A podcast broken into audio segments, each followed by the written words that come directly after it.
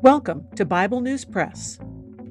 Our goal is to discuss biblical faith beyond cliches and buzzwords, whether such words are religious or political.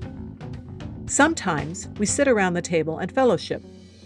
Sometimes we do a little time travel. It is all part of our journey with our Abba Father, who has given us the key to life. We do it with Jesus, and we do it together. Welcome. Hi, I'm Laura. Today I am reading Psalm seven from the World English Bible. A meditation by David, which he sang to Yahweh, concerning the words of Cush the Benjamite. Yahweh, my God, I take refuge in you. Save me from all those who pursue me, and deliver me, lest they tear apart my soul like a lion, ripping it in pieces, while there is no one to deliver. Yahweh, my God, if I have done this, if there is iniquity in my hands, if I have rewarded evil to him who was at peace with me. Yes, I have delivered him who without cause was my adversary. Let the enemy pursue my soul and overtake it. Yes, let him tread my life down to the earth and lay my glory in the dust. Selah. Arise, Yahweh, in your anger. Lift up yourself against the rage of my adversaries.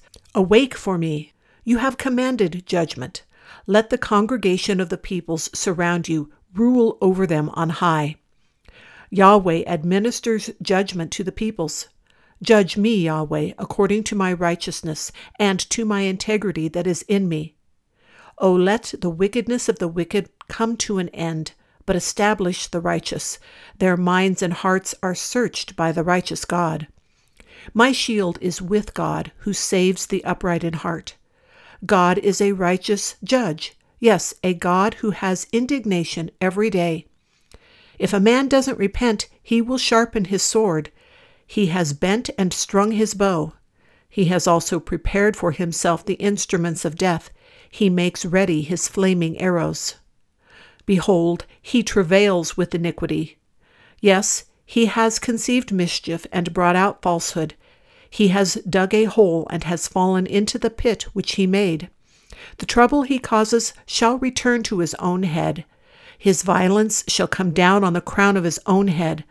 I will give thanks to Yahweh according to his righteousness, and will sing praise to the name of Yahweh Most High.